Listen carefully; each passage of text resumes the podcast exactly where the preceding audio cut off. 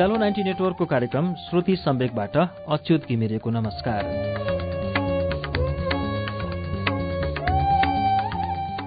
उज्यालो ninety network काठमाडौँसँगै देशभरिका विभिन्न FM स्टेशनहरूबाट एकैसाथ हरेक मंगलबार र शुक्रबार राति सवा नौ बजे कार्यक्रम श्रुति सम्वेक प्रसारण हुन्छ। श्रुति सम्वेकमा हामी वरिष्ठ लेखकहरूका उत्कृष्ट कृतिहरू वाचन गर्छौं।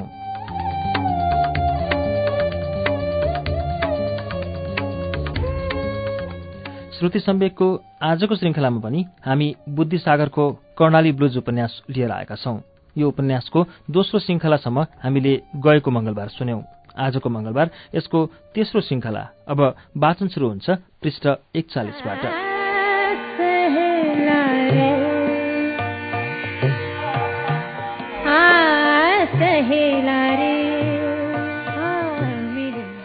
ममता दिदी सङ्घारमा उभिन् आमा कराइन्।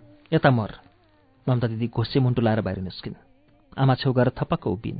धागाले एक चुल्ठो बनाएर बाँधेको कपाल समाउँदै आमाले जोडले पछारिने गरी अँध्यारोमा धकेलिदिन् फेरि यहाँ आइस भने बैरी पनि चिन्दिनस्? ममता दिदीकी आमाले आँटीतिर हेरिन् बा उभिनु भएको थियो। उनले थुथु गर्दै आँगनमा थुकिदिन्। केटाकेटी हुन् कुरा बुझ्दैनन्। बाले भन्नुभयो यहाँ आउँदा के भयो त? तिम्रा कुरा पनि हामीले बुझ्या छौँ। ममता दिदीकी आमाको सास बढ्यो। बा फेरि केही बोल्नु भएन। ममता दिदी सुक्ख सुक्ख गर्दै थिइन्। आमा छैले कुम समाउँदै हुत्याइन्। फेरि आइस भने घाँटी नै मोटिदिन्छु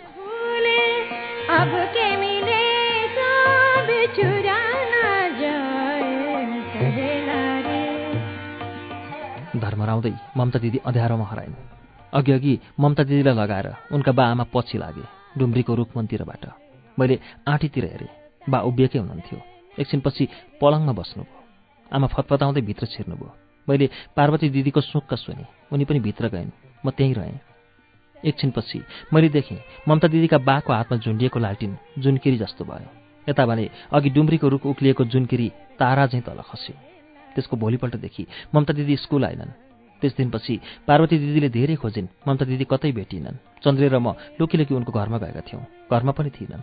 एक दिन बाले पार्वती दिदीलाई सोध्नु भएको थियो ममता घरमा छैन दिदीको घरमा गएछ। छि कति हेला गरेका हुन् तिनलाई? आमाले भन्नुभयो आफ्ना सन्तानलाई त कसैले पनि यसरी हेला गर्दैन। बा बोल्नु भएन। ती त आमा भन्नु मात्रै हुन्। ममता जन्मेपछि गाउँभरि छोरी भए भन्दै रुँदै हिँडेकी हुन्। बहिनी भनेर दिदीले पाले भने त हो नत्र ममताले दुःख पाउँछिन्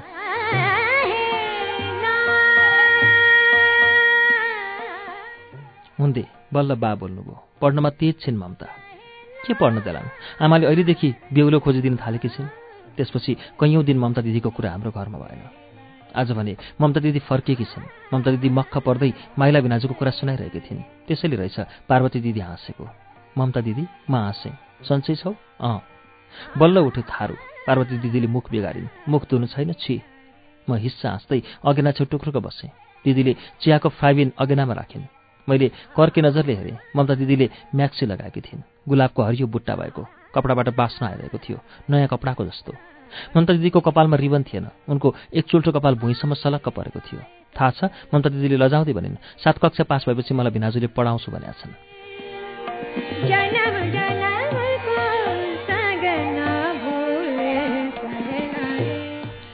एक दिन आलमारी खोतल खातल पार्दा बाको नागरिकता देखेँ नागरिकता कापीको पन्ना जस्तै लामो थियो। नागरिकताको फोटोमा बाली टोपी लाउनु भएको थियो तर बाका जुङ्गा थिएनन्। मलाई जुङ्गा खुब मन पर्थ्यो त्यसैले दिनभर लगाएर बाको जुङ्गा बनाइदिएँ।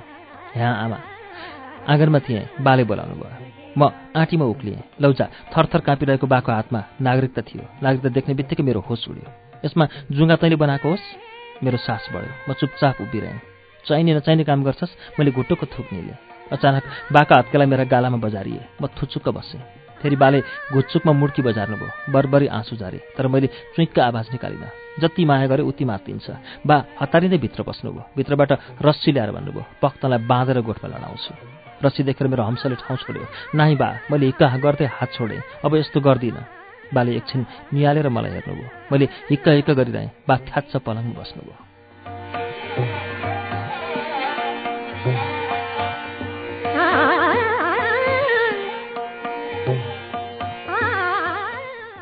जब म अबेरसम्म रोएर भान्सा झरेँ आमा मलाई देखेर जुरुक्क उठ्नुभयो। दिदी पनि छक्क परेन्। कसले पिट्यो गाला सुन्निने गरी? आमाको अनुहार अँध्यारो थियो। म बेसमारी रोएँ। नाकबाट पातलो सिँगान बग्यो। कसले पिट्यो भन्? त्यसका हात नमाचेर। बाले। आमा दगुर्दै आँगनमा निस्कनु भयो आँटीतिर हेर्दै चिचाउनु भयो किन हो यसरी पुटेको? शुद्धि कहाँ हरायो? बाले के भन्नुभयो कुनी? आमा हतारिँदै आँटी उक्लिनु भयो दिदी म छेउ आइन् मेरो कपाल सुमसुमाइन् एकैछिनमा आमा भान्सामा आइपुग्नुभयो मेरो गाला सुमसुमाउँदै भन्नुभयो त यस्तै नचाहिने गर्छस्। अनि नपिटेर के गर्नु? तेरा बाको नागरिकता बिग्रियो। तैँले बालाई खुब दुःख दिइस् छोरा। मैले हिक्का रोकिएँ।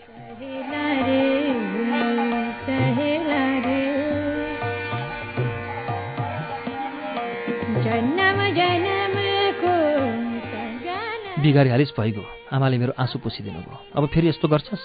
नाइ त्यस रात जब म बिउजिन थिएँ आफूले बिगारिदिएको नागरिकताको सम्झना आउँथ्यो। भोलिपल्टदेखि आमाले बाकस र आलमारीमा ताला लगाउन थाल्नुभयो। मैले कसम खाएँ अब यस्तो गर्दिनँ। तर केही दिनमै मेरो कसम कता गयो कता मैले रात दिन गरेर आफ्ना किताबका फोटाहरूमा जुङ्गा बनाएँ कसैका घोप्टा कसैका चुच्चामाथि उक्लिएका कसैका जेरी झैँ चुच्चा बटारिएका। भोलिपल्ट स्कुलबाट फर्कँदै गर्दा चन्द्रलाई देखाउँदा ऊ मरिमरि हाँसेको थियो।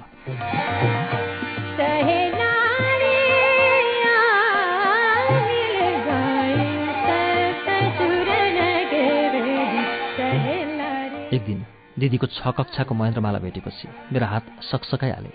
छड्के अनुहार लगाएको चस्मावाल मानिसको अनुहारमा मुसु मुसु हाँस्दै रातो साइन पेनले जुङ्गा थपिदिए।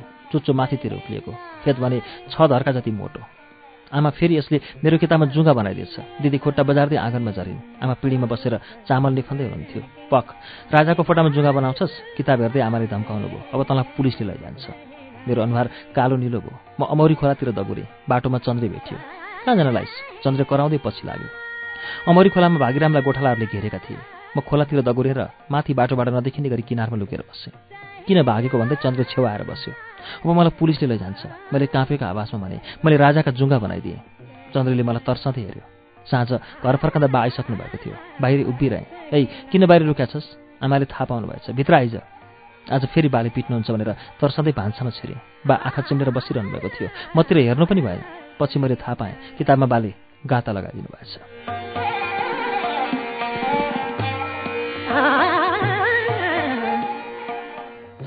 केही महिना म शान्त रहेँ तर के गर्नु? म घरमा एक्लै भएँ। आमा धान लिएर मिल जानुभएको थियो थारू गाउँ। त्यसको टुकटुक आवाज हाम्रो घरसम्म पनि आइरहेको थियो। ममता दिदी र दिदी नुहाउन कुवामा गएका थिए। म घरको माथिल्लो तलामा थिएँ पढ्न मन थिएन। आकाशलाई बादलले ढाकेको थियो। मलाई दिगदारीले घरका कुना कुना चारे बाकस र आलमारी खोतल खातल पार्न मन लाग्यो तर सबैमा ताला झुन्डेका थिए। के गरौँ? दिदीको ओछ्यानको सिरानमा औषधिको ठुलो कार्टुन देखेँ जसभित्र सन्तोषी माताको फोटो थियो। सन्तोषी माता थिएन सुरिलो नाक र राता ओठ भएकी। टेकापुरबाट भिडियोमा जय सन्तोषीमा फिल्म हेरेर आएपछि दिदी सन्तोषी माता भक्त भएकी थिइन्। दिदीले खाली कार्टुनभित्र सन्तोषी माताको फोटो टाँसेर मन्दिर बनाएकी थिइन्। साँझ पऱ्यो कि दिदी धुप बालेर घन्टी बजाउँथिन् मन्त्र गुनगुनाए चाहिँ गर्थिन्। त्यो सबै देखेर बा मुसु मुसु हाँस्नुहुन्थ्यो।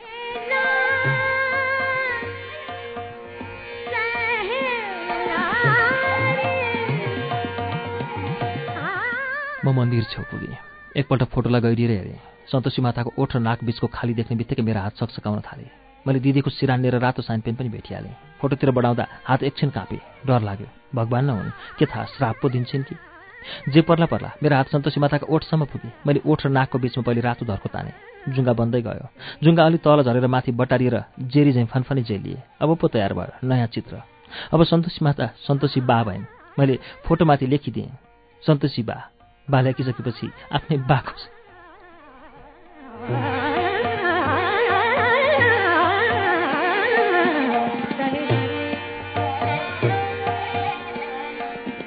लेखिसकेपछि आफ्नै बाको सम्झना आयो। अर्को लाइन थपिदिएँ हर्षबहादुर।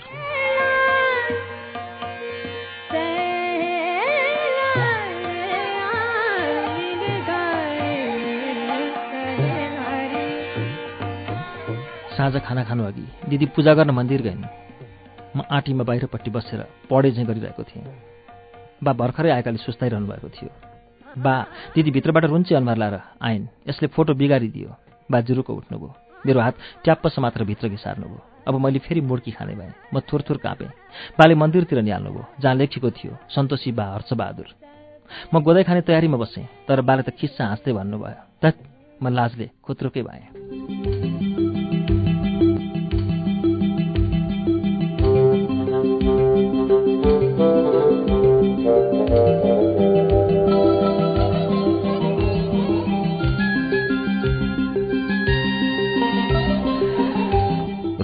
साढे एक बजीतिर बा फेरि बेडमा बटारिनु हो। आँखा पनि फुस्रा भए।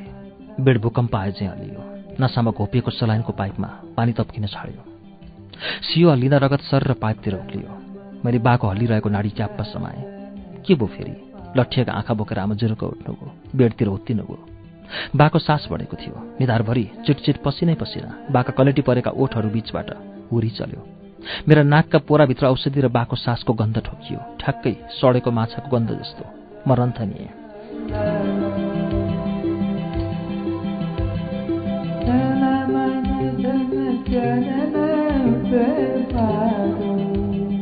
बाका तालुका नसाहरू फेरि बौलाउन थालेका थिए। बासाहरू छटपटाउनु भयो। तेस्रो प्रहारमा पनि नछिनालिएको खसी जस्तो। हुरी र पानीले घरका सबै भित्ता स्वात्काए चाहिँ आमा र म डेरिह भन्यौँ। काँच च्याप्नुहोस् म हडबडाएँ। आमाले कन्दै दुवै काँच च्याप्नु भयो बा भने माथि हुत्तिन बल लगाइरहनु भएकै थियो। बा टाउको दुख्यो। बाले फुस र आँखा टल्ला पार्दै टाउको हल्लाउनु भयो मैले दायाँ हातकेला बाको निधारमा राखेँ। तालुबाट उच्चिट्यौँलाई चाहिँ बटारिएका नसा थिच्न थालेँ। नसा अगुल्टा चाहिँ ताता थिए। टाउको रापिलो। Brusatte Brusatte. बा बरबराउनु भयो ब्रुसेट देऊ मलाई। बाका आँखाका चेपचेपबाट आँसु रसाए।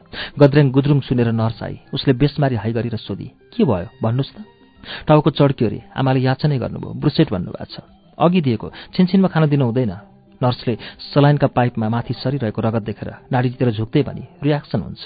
उसले बाको नाडी सुमसुमाई माथि सरेको रगत एकैछिनमा तल झऱ्यो मैले बाको निधार फेरि छामेँ नसाहरू अलिक शान्त भएका थिए। बा माथि उत्तिन छाड्नुभयो सरक सरक नर्स गई सरक सरक आई। ड्रयर खोली एउटा सिरिन्ज समाई औषधि भरी। सिरिन्जको टुप्पोमा प्याट्ट प्याट्ट हिर्काई टक्क अडी। मैले निधारतिर बढिरहेका बाको हात च्याप्प समाएँ। बाउलाई माथिसम्म बटारी दिँदै हात बेडतिर छ्यापेँ नर्सले सिरिन्ज गोपी। झिकी गोपेको ठाउँमा रुई लगाएर हल्लाएर भनी एकछिनमा ठिक हुन्छ।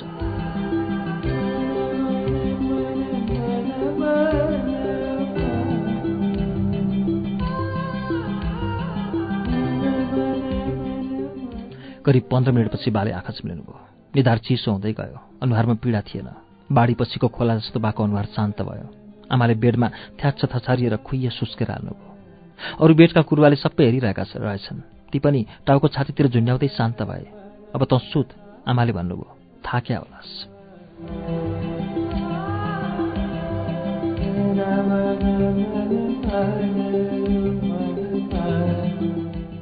ए उठ आमाको आवाज मधुरो थियो। निद्राले लट्ठिएका आँखा उब्रिएनन्। कानका जालीभरि सर्याक सुरुको आवाज चलबलायो। एक्कासी सारा ज्यान हल्लियो। झट्ट आँखा उगारे। मेरो अनुहारमाथि आमाको अनुहार झुन्डिएको थियो। छेउको जालबाट मधुरो उज्यालोभित्र पसिरहेको थियो। बिहान पो भएछ। म बिरामी चाहिँ बेडमा टुक्रुक बसेँ।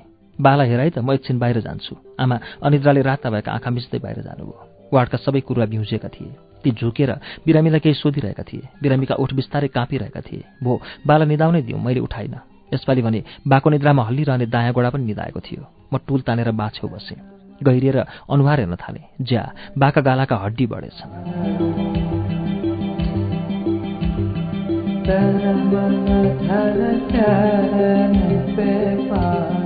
हतार हतार। जग गिलास र लोटा बोकेर कुरुवा बाहिर निस्किए। फर्कँदा तिनको हातमा दुध या जुस भरिएको जग हुन्थ्यो। निरीह बिरामी बाँड लागेको चला चाहिँ प्याकी प्याकी गर्थे। कुरुवा चम्चाले दुध खुवाइदिन्थे। आमा पनि जगमा दुध छल्काउँदै आइपुग्नुभयो। साथमा पाउरोटी पनि थियो। घाम चाँडै आइसकेछ। आमाका निधारभरि बिमिरा जस्ता पसिना थिए। खङ्रङ्ग सुकेकी आमा छेउछाउमा ठस्स औषधि चाहिँ गनाउनु भयो बा बिउजिनु भएको थियो तैपनि आँखा बन्द थिए। आमा गाला भाँसिँदा अगाडितिर चुच्चिएका ओठ खोल्दै मुस्कुराउनु भयो गाला मुजा परे। कालीकोटका ग्राहकका लागि सधैँ मुस्काइरहने बजैको आँसुमा अब आँसु मुछिएको थियो। आमाले हाँस्दा पनि रुन सुरु गरे जस्तो लाग्थ्यो।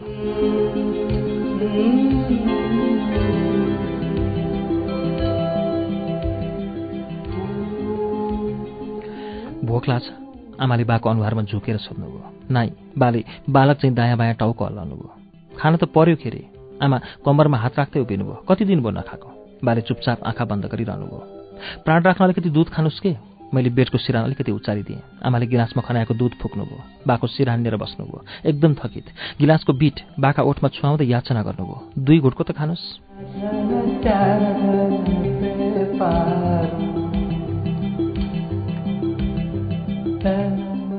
बाका आँखा पर्लक पक्लक उग्रिए।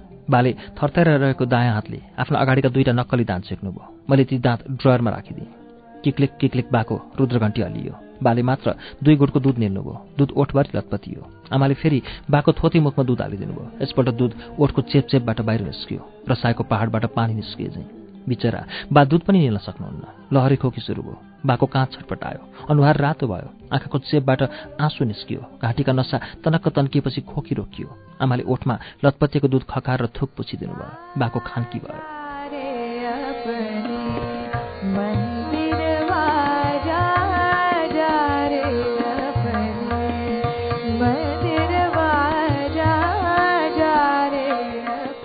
जा त पनि केही खाएर आमाले मतिर हेर्नुभयो।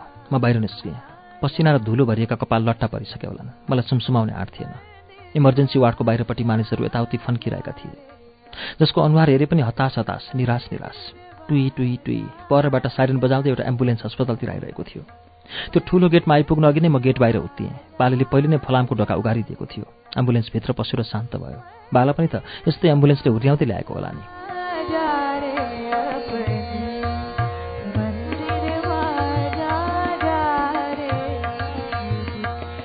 गेट छेउकै होटलमा ठुलो भिड थियो। त्यहीँबाट आएको पुरीको बास्नाले पेट खल्लो भयो। बाहिरपट्टिको लामो टेबलमा अस्पतालका विद्यार्थी लहरै बसेर खितखिताइरहेका थिए। एउटा केटो भने ठुलो र ताजा आवाजमा केही भट्टाइरहेको थियो। म बिजुली होटेलतिर लागेँ। साउनी अहिले पनि मसला पिस्दै थिए। म भित्र छिरेँ। कुकुर सुसाइरहेको थियो। धुवा पुत्ताइरहेको थियो। हिजो मुरमुरिएको साउजी हुने कति देखिएन। के खानुहुन्छ? उसले मुसुक हाँस्दै सोधी। अगेनामाथि सेलरोटी चाङ लागेका थिए। सेल र तरकारी। हिजो आएको तपाईँ होइन? तिनवटा सेल र आलु मटर तरकारी टेबलमा राख्दै उसले सोधी अँ को छ बिरामी? बा ए कति वर्षका हुनुहुन्छ? साउनीले सोधी उनासत्तरी बरा। उसले दुःख देखाए हो त मेरा बा बरा हुनुहुन्थ्यो। जो भित्र अस्पतालको बेडमा छटपटाइरहनु भएको थियो बेला बेला बरबराउनुहुन्थ्यो जसको सम्झनाले म सेल राम्ररी चपाउन सकिरहेको छैन।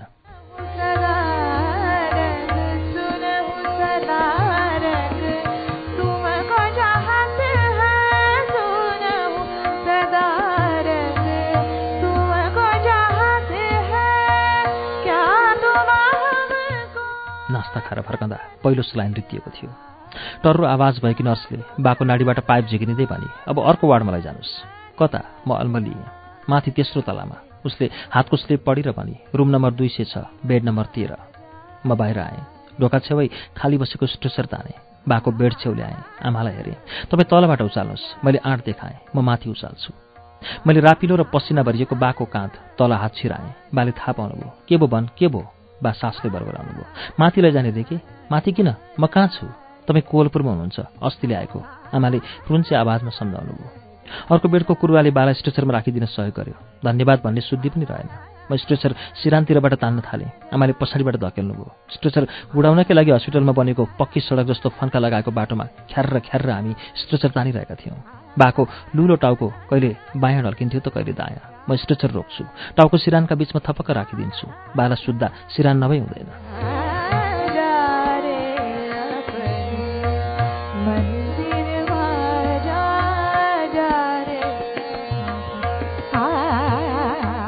रुम नम्बर दुई सय छको ढोका थिएन। स्ट्रेचर चुलुलु भित्र पस्यो। कोठा खाली थियो। स्ट्रेचर तान्दा तरतरी झरेका पसिना पुस्दै मैले एकछिन पूर्वपट्टिको ठुलो र सिसावाल च्यालबाट बाहिर निहालेँ। च्याल बाहिरको बरन्डामा केही परेवा चुच्चाले पखेटाका काप कनाइरहेका थिए। बरन्डा माथिको लामो डोरीमा केही कपडा झुन्डेका थिए।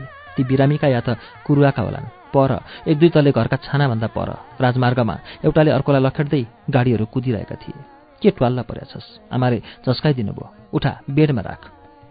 बाका आँखा उग्रेका थिए। बा सिलिङतिर हेरिरहनु भएको थियो। सिलिङमा फटट्ट पङ्खा घुमिरहेको थियो। पङ्खाले हम्केको तातो बतासमा आमाका जिङ्रिङ्ग कपाल बिस्तारै हल्लिरहेको थियो। मैले जुरुक्क बाको काँध उठाएँ। आमाले गोडा बा मुर्चा पर्छु कि झैँ बटारिनु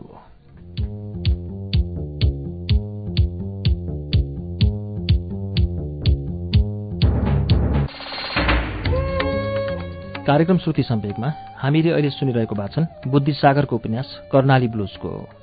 यो उपन्यासको बाँकी अंश केही बेरमा वाचन हुनेछ उज्यालो सुन्दै गर्नुहोला।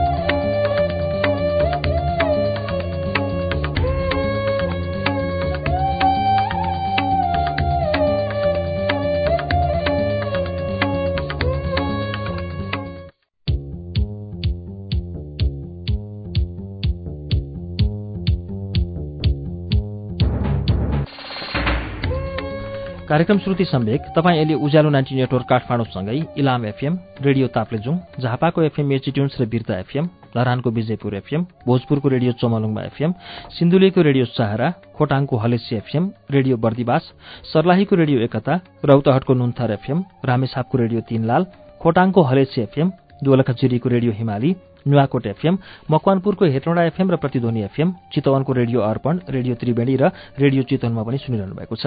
त्यसै गरी फलेवासको रेडियो पर्वत रुकुमको रेडियो सिस्ने पाल्पाको श्रीनगर एफएम पोखराको रेडियो तरंग दमौलीको रेडियो भानुभक्त तनहुको रेडियो ढोर बाराही बागलुङको रेडियो सार्थी एफएम र गलकोट एफएममा पनि श्रुति सम्वेक सुन्दै हुनुहुन्छ। रेडियो प्युठान दाङको रेडियो मध्यपश्चिम बुटवालको तिनाव एफएम र बुटवाल एफएम गुल्मीको रेडियो रेसुङ्गा कपिलवस्तुको रेडियो बुद्ध आवाज रेडियो कोवलपुर सल्यानको रेडियो राप्ती जाजरकोटको रेडियो हाम्रो पाइला दैलेखको ध्रुवतारा एफएम कैलाली टिकापुर र गुलेरियाको फुलबारी एफएम कैलाली एफएम दाङको रेडियो प्रकृति एफएम सुर्खेतको रेडियो भेरी र बुलबुले एफएम जुम्लाको रेडियो कर्णाली हुम्लाको रेडियो कैलाश र कालीकोटको रेडियो नयाँ कर्णालीबाट पनि अहिले एकैसाथ श्रुति सम्वेक प्रसारण भइरहेको छ। श्रुति सम्वेकमा हामी बुद्धिसागरको उपन्यास कर्णाली ब्लुज सुनिरहेका छौं। अब यसको बाँकी अंश सुनौ।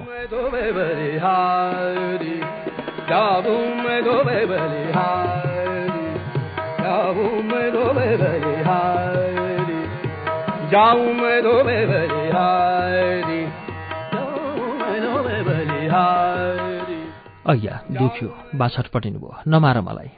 कसले मार्न खोज्या छ आमाले भन्नुभयो के भनेको होला यस्तो? बा फेरि स्ट्रेसरमा। पीडाले बाका आँखा फुस्रा भएपछि मेरा गोडा लुला भए। यहाँ दुख्न दे आमा बम्किनु भयो यस्तै छ त घरमा। अయ్या या ठस्स कन्दै। हामीले चिच्चाइरहेका बालाई बेड नम्बर तेह्रमा पछारिदियौँ। बाका नाकका पोरा फुले दाँत कटकटिए फुस्रा आँखा पर्लक्क माथि पल्टिए। आँखा एकदम काँतर देखेका थिए रसिला र डर भरिएका। अब भने काँतर हुने पालो मेरो थियो। बाले सासले भन्नुभयो म टोयलेट जान्छु।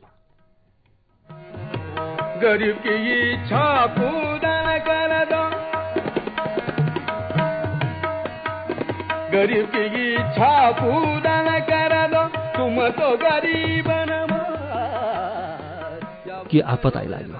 आमाले मलाई हेर्नुभयो टोयलेट पचास मिटर पर थियो। कुनातिर फनक्क घुमेको बाटोमा। बिस मिटर ओरै ठस्स गनाउँथ्यो म कसरी बाल लतारुला त्यहाँसम्म? बालक छँदा बाले मलाई चोरौँला समाएर आँगनको डिलमा उभ्याइदिए जस्तो गर्न म कहाँ सक्छु र? यही म मुत्न जान्छु। बाले ट्याप्प मेरो दायाँ हात समात्नु बाको सिरानमाथिको घडीका काँटा सभा तिनमा अडिएका थिए। हातमा कागजको थुप्रो बोकेर सेतो र लामो सर्टमा सजिएकी नर्साई कपाल जुरो बनाएकी थिए। सेतो ड्रेसमा कति राम्री देखिएकी हो? मिलेका परेला पुक्क गाला। दाहिने गालाको छेउमा रातो कमिलाको टाउका जस्तो डन्डी फोर उसले एकछिन बाला र सोधी के भयो उहाँलाई? आवाज पनि सुरिलो चरा बोले जस्तो। टोयलेट जान्छु रे आमाले आश भरिएका आँखाले उसलाई हेर्नुभयो। टोयलेट जानु पर्दैन भन्दै उसले कागजमा बेड नम्बर तेह्र र बाको नाम टिपी। बाले खाने गरेका औषधिका नाम टिपी र हिँड्ने बेला फेरि सुरिलो आवाजमा भनी कुर्दै गर्नुहोस्।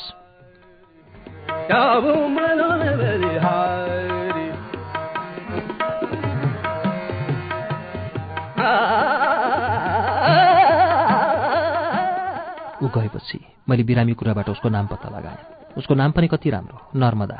अनि बाको सिरानमाथिको फराकिलो झ्याल बाहिर हेर्दै म टोलाएँ। एकैछिनमा एउटा डाक्टर बेडतिर आयो। नर्मदा पछि पछि थिए उसको हातमा प्लास्टिकको पाइप थियो गुजुल्टो परेको। डाक्टर तिस पैँतिस वर्षको देखिन्थ्यो। कपाल ठुटा थिए। लामो सेतो सर्टको तल्लो गोजीमा आला घुसारेको थियो। उसको नाम रहेछ डाक्टर नन्दन। अग्लो थियो। त्यसैले झुकेर बाको निधार छाम्यो। बाले आँखा उगार्नुभयो डाक्टर नन्दनले भन्यो औँला चलाउनुहोस् त। बाले हाँस्दै दुवै हातका औँला चलाउनु भयो कुरी कुरी गरे चाहिँ होइन ऊ हाँस्यो खुट्टाका औँला चलाउनुहोस्। गोडाका औँलामा कुनै कम्पन भएन। दुवै गोडा एकदम शान्त। बल गर्नुहोस् उसले जोसमा भन्यो। बाले टाउको यताउता हल्लाउनु भयो ओके ऊ उभियो। नर्मदातिर इसारा गर्यो। उसले खेराएर पार्दै फलामका डन्डीमा उभिएको हरियो पर्दा तानेर बेडलाई तिनतिरबाट ढाकिदिए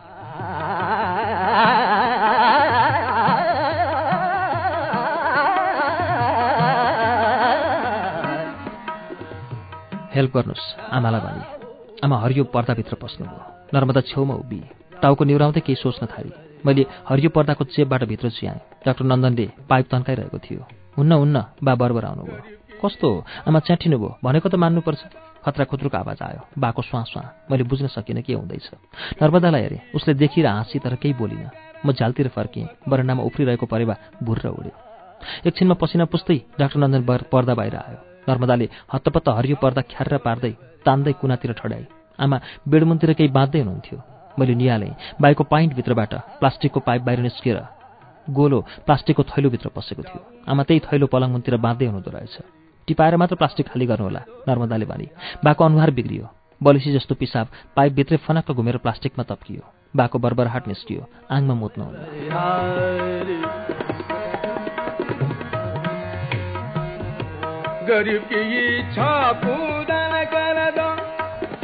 फेरि करेसामा मुतिस आमा बेसमारी कराउनु भयो।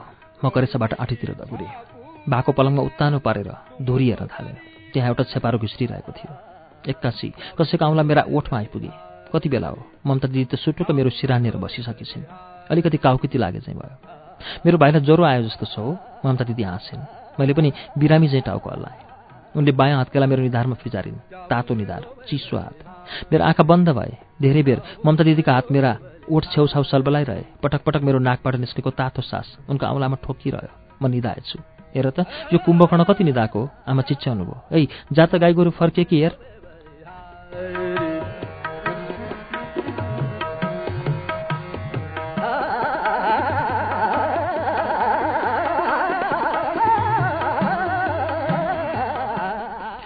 पनि म निदाको थाहा पाइहाल्नुहुन्थ्यो। दिउँसो सुतेर उठ्दा भने संसार बिरानो लाग्थ्यो। एकछिन त्यस्तै लाग्यो। ज्यान मर्काउँदै हाई काडेँ र अमौरी खोलातिर उरिएँ तल आमा देखिनु भएन नत्र फेरि कराउनुहुन्थ्यो। मुख धोएर जा कस्तो सुँगुर चाहिँ र्याल काडेको किम्बुको तल लत्रीको हाँकाका पात चपाउँदा चपाउँदै मलाई देखेर पञ्चेको रुटवाल्न पर्यो। एकछिन मलाई हेर्दै आफ्ना सिङ किम्बुको रूपमा रगडेर घुर्र करायो। मगर मामा खेतमा घाँस काटिरहेका थिए। उनी हत्केलाले पसिना पुस्दै कराए कता हो भान्जा? अमौरी खोला। बुढो हुनुभएछ त। कञ्चट कन्याउँदै हाँसेँ। खै के भनेको हो कुन्नी? म दगुरेँ। सडकमा निस्केपछि लडियामाथि खुसीराम चौधरी देखियो। खुसीराम लडियाको गर्दनेर बसेको थियो। पुरानो सर्ट माटो रङको भइसकेको थियो। धमिलो रङको अनुहारमा भने सधैँ चम्किलो मुस्कान नाचिरहन्थ्यो। खुसीराम राजा साहेबकै रेखदेखमा हुर्केको थियो। खुसीरामका बा आमा पनि थिएनन्। त्यसैले अलि अटेरी थियो।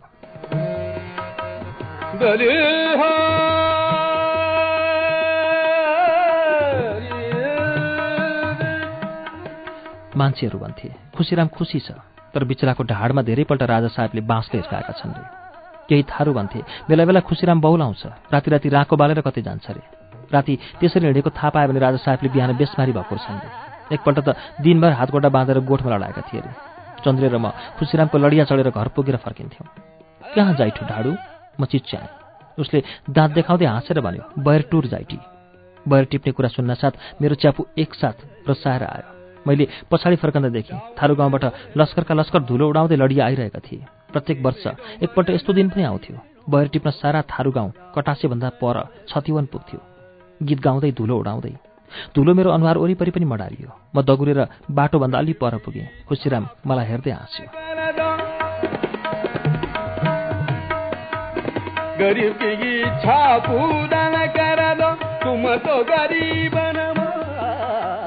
काकरे हाँसेको।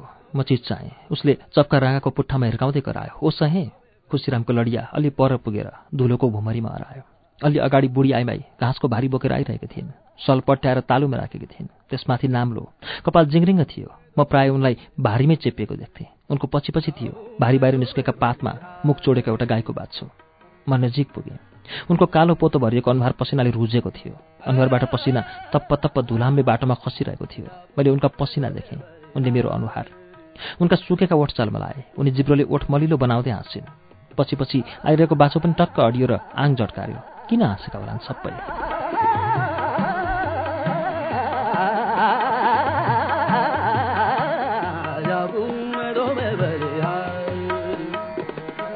किन हाँसेका होलान् सबै? कटु च्यातिएर तुत्रै देखिया छैन? बेतोडले दगुरे। कुन्नी कताबाट धुलै धुलो भएको कुकुरको छाउरो चुइँ चुइँ गर्दै सँगसँगै दगुर्यो।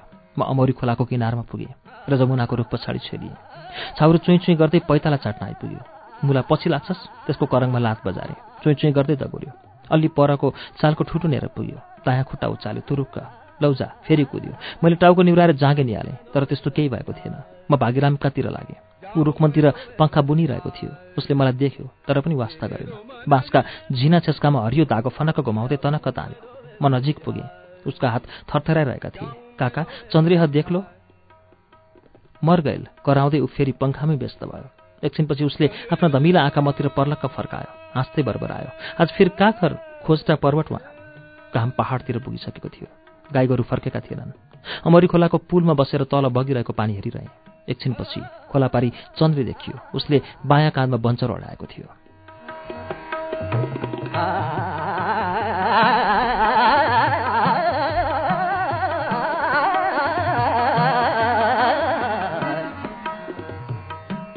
कहाँ गएको थिइस् म चिच्चाएँ दाउरा लिन काट्नै सकिनँ।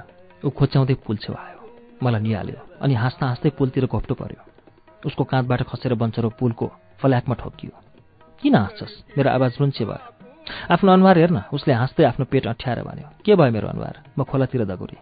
लौजा मेरो नाक र ओठको बिचमा कालो मोसोको मोटो जुङ्गा थियो। माथितिर फर्केर टुप्पा जेरी चाहिँ बटारिएका ठ्याक्कै रामलीलाको रावण जस्तो।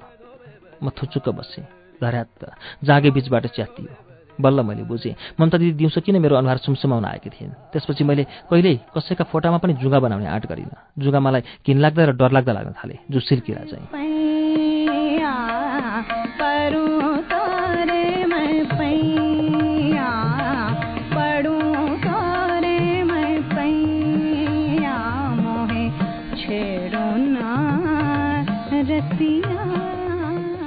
आज तपाईँको फोटो खिच्नुपर्छ।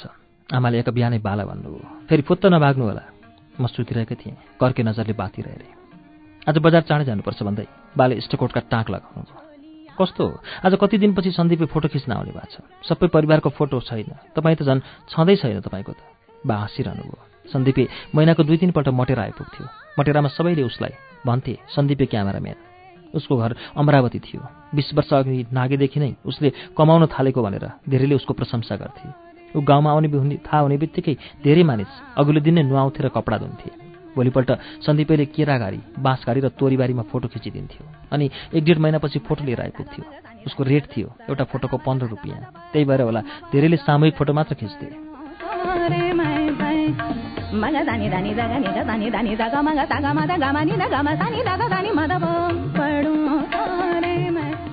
फोटो खिच्न पाइने भयौँ भनेर दिदी र म खुसी थियौँ चिसो पानीमा थुरथुर काँप्दै दिदी र मैले नुहायौँ। आमाले मलाई धोएर राखेको सर्ट र जाँगे लगाइदिनु तोरीको तेलले कपाल स्याप्प बनाइदिनु भयो। बाले पनि मसिना दारीजुङ्गा काटेर गाला टल्काउनु भयो। दिदी कपाल कोर्दै थिइन्। किन? नयाँ लुगा लगा। हाँस्दै आएकी ममता दिदीले परेबाट सोधिन् आज त फोटा खिच्ने। मैले नाचे जसरी कम्मर मर्काएँ ममता दिदी पिँढीमा आएर पार्वती दिदीको छेउमा बसिन्। पार्वती दिदीको कपाल कोरिदिन थालिन्। सभा बाह्र बजीतिर टिङ टिङ साइकलको घन्टी बजाउँदै सन्दीपी आयो। कोठतिरबाट उसको ज्यानभरि धुलो जमेको थियो। काँधमा सानो क्यामेरा थियो कालो रङको। उसले आँगनमा साइकल अडायो। उसलाई देखेर सबै हाँसे। उसले आँटीतिर हेऱ्यो नमस्ते डाक्टर साहब। धुलै धुलो भएर आछौ त। कता घुमेर आयो? बाले सोध्नुभयो। त्यही थारू गाउँतिर गएका थिएँ। बाले आँगनमा झरेर हामी सबैलाई हेर्नुभयो। लाज मान्नु भयो कि? भर्याङतिर लत्रेका घन्टी फुलका आँखा पन्छाउन थाल्नुभयो। दिदीले हाँस्दै चिया ल्याइन्। चिया पिउँदै सन्दीपले कुरिरह्यो। तिमी पनि कपाल कोर। आमाले ममता दिदीलाई भन्नुभयो। नाइ ममता दिदी लजाइन्। आमाले गाली गर्नुहुन्छ। केही भन्दिनन्। पार्वती दिदीले बलजप्ती ममता दिदीको कपाल कोरिदिन्। सन्दीपले चिया सक्यो अनि क्यामेराको बिर्को खोल्यो। पहिला तपाईँ खिच्नुहोस्। आमाले बातिर हेर्नुभयो।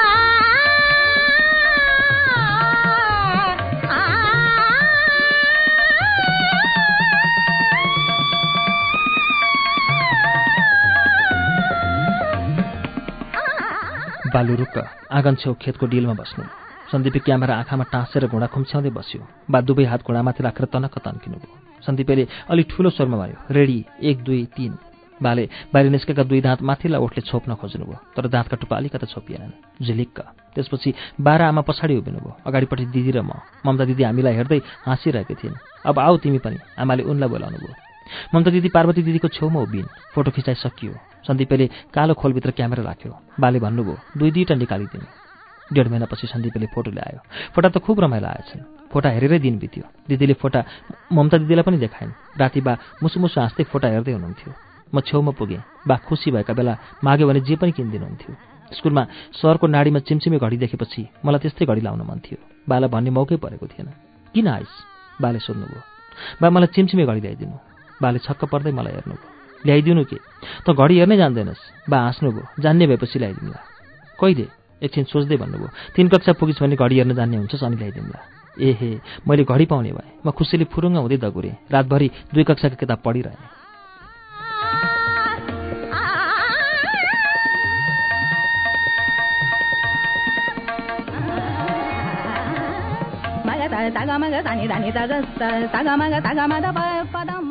भोलिपल्ट स्कुलमै चन्द्रले थाहा पायो हाम्रो घरमा फोटा छन् उसले मलाई पनि देखाए भन्दै स्कुलबाट फर्कँदा बाटाभरि गनगन गर्यो घर पुगेपछि मैले चन्द्रलाई फोटा देखाएँ उसले उज्यालो अनुहार बनाउँदै फोटा हेऱ्यो बेला बेला खित्ता हाँस्थ्यो आमाले थाहा पाउनु भएछ कराउनु भयो ए फोटा नचला हातका चक्र बस्छन् फेरि फोटाभरि चन्द्रे र म अमौरी खोलातिर दगऱ्यौँ बागिरामले पिट्छ भनेर चन्द्रे पुल्निएर गएन ओरै अमौरी खोलाको डिलमा बसेर टोलायो मेरा बाले त कहिल्यै फोटा खिचिदिएनन्। चन्द्रले रुला रुला चाहिँ गर्यो। मलाई त बाले तिन कक्षा पास भएपछि चिमचिमे घडी पनि ल्याइदिन्छु भन्नुभएको छ। लौ चन्द्र त मेरो कुरा सुनेर हाँस्ला भनेको त झन् पिल पिल भयो। त्यस दिन उसले आफ्नो सुकेको दायाँ गोडा हेरिरह्यो र भन्यो मलाई त बाले माया नै गर्दैनन्। बाले सुई नलाइदिएर त हो नि यस्तो भएको।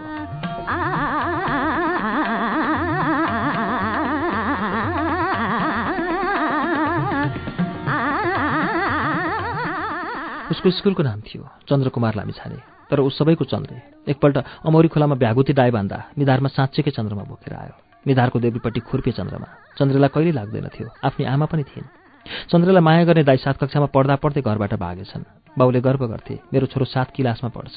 भागेपछि धेरै खोजे। भेटिए पो। पछि दाइले चिठी पठाए म बम्बई छु भनेर। कहाँ छ बम्बई? मैले सोधेको थिएँ। बम्बई नेपालगञ्जभन्दा पनि पर पर्छ चन्द्रले भनेको थियो। चन्द्रे दाईको चिठी गोजीमा हालेर हिँड्थ्यो। बेला बेला पढे चाहिँ गर्थ्यो। एक दिन झरीमा रुच्दा चिठी डल्लो परेर च्यातियो। मुर्दार त्यहाँ ठेगाना थियो भन्दै बाउले चन्द्रेका हात बाँधेर पिटेका थिए। त्यस दिनदेखि त चन्द्रे सबैसँग न्यु खोज्ने भएको थियो। एकपल्ट मसित पनि न्यु खोज्यो उसले। लङ्गाडा मसित न्यु खोजस् मैले उसलाई धकेरिदिएँ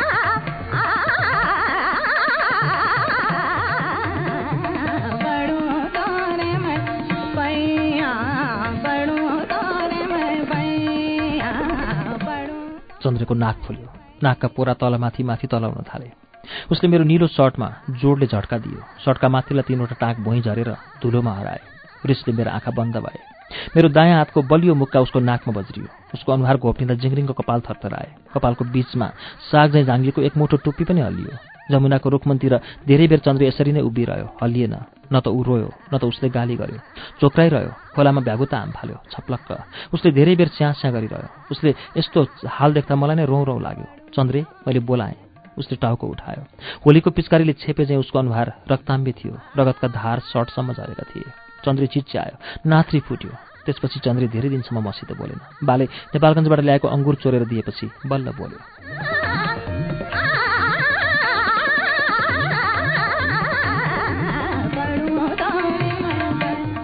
उसको जाँगे कहिल्यै कम्मर माडिँदैन थियो। त्यसैले जहिले पनि ऊ दायाँ हातले जाँगे अठाइरहन्थ्यो। यसै कारण प्रायः झगडा पर्दा ऊ पिटिन्थ्यो। ऊ जब मुक्का हान्थ्यो स्वात्त जाँगे तल खस्थ्यो। उसको थरथर थर हल्लिएको तुर देखेर सबै हाँस्थे। त्यसैले ऊ मुक्का हान्न डराउँथ्यो। धेरैपल्ट उसको नाथ्री फुटिसकेको थियो। चन्द्रले बिस्तारै लड्न छाड्यो। कोही न्यु खोज्न आयो भने पनि भाग्थ्यो। स्कुलमा कतिले उसलाई लुत्ते कुकुर भनेर जिस्काउन थाले। जति गाली गरे पनि चन्द्री नसुने चाहिँ गर्थ्यो। ऊ आफूले गाली खाएको कुरा घरबाट आफ्ना बाला पनि भन्न सक्दैनथ्यो बाले उल्टै भकुर थिए। मटेराबाट खैरीफाटा स्कुल जानेहरू जहिले पनि अमरावती पुगेपछि तर्सिन्थ्यौँ त्यहाँ डरलाग्दो राक्षस जस्तो केटो थियो तिन टाउके। टाउको अरूको भन्दा लाम्चो र ठुलो भएकाले हामी सबै उसलाई तिन टाउके भन्थ्यौँ। हामी सँगै पढ्थ्यौँ जहिले पनि हाम्रा रोटी र आँपको अचार खोसेर खाइदिन्थ्यो नयाँ कापी खोसिदिन्थ्यो। हरेक दिन हामी तर्सँदै स्कुल जान्थ्यौँ र तर्सँदै फर्किन्थ्यौँ।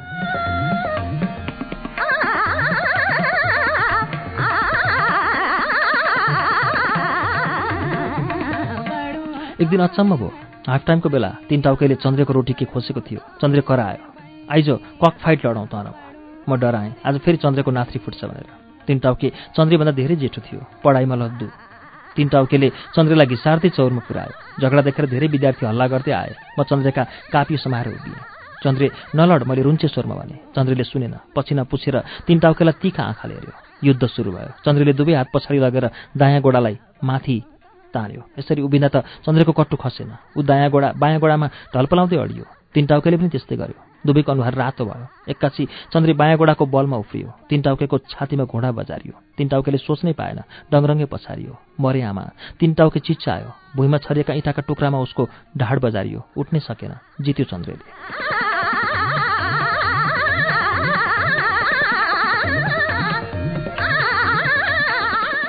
सारा मटेराका विद्यार्थीले ताली बजाए। चन्द्री मुसुक्क हाँस्यो।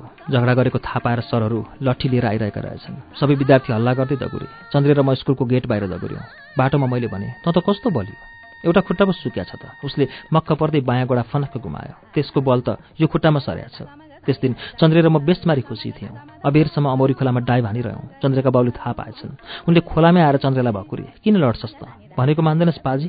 गाई गोरु लिन आएका गोठालाहरूले खोलाको डिलडिलबाट हेरिरहेका थिए। त्यहाँ भागिराम पनि थियो। चन्द्रे खोलाबाट फुत्त निस्क्यो र जागे समाएर नाङ्गै दगुर्यो। मैले खोलामाथि उक्लेर हेरेँ। चन्द्रे आँसु पुस्दै दगुरिरहेको थियो।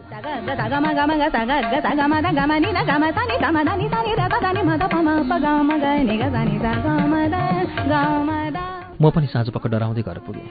त आज स्कुलबाट भागेको होस् बाले सोध्नुभयो दिदीले सुनाइसकेछन्। म चुप रहेँ। यसरी फेरि भागिस् भने घडी ल्याइदिनु बुझिस्? मैले टाउको हल्लाएँ। भोलिपल्टदेखि स्कुल जाँदा र फर्काँदा चन्द्र र म दिदीहरूसँगै हुन थाल्यो। तिन टाउकेले सधैँ न्यु खोज्थ्यो। दिदीहरूले लड्न दिएनन्। सरले पनि दुवैलाई पिटेका थिए। चन्द्रे सधैँ डराए डराए जस्तो देखिन्थ्यो। एकपल्ट स्कुलबाट घर फर्किरहँदा चन्द्रले मेरा कानमा सुटुक्क भन्यो दाइलाई भेट्ने एक दिन म बम्बई भाग्छु।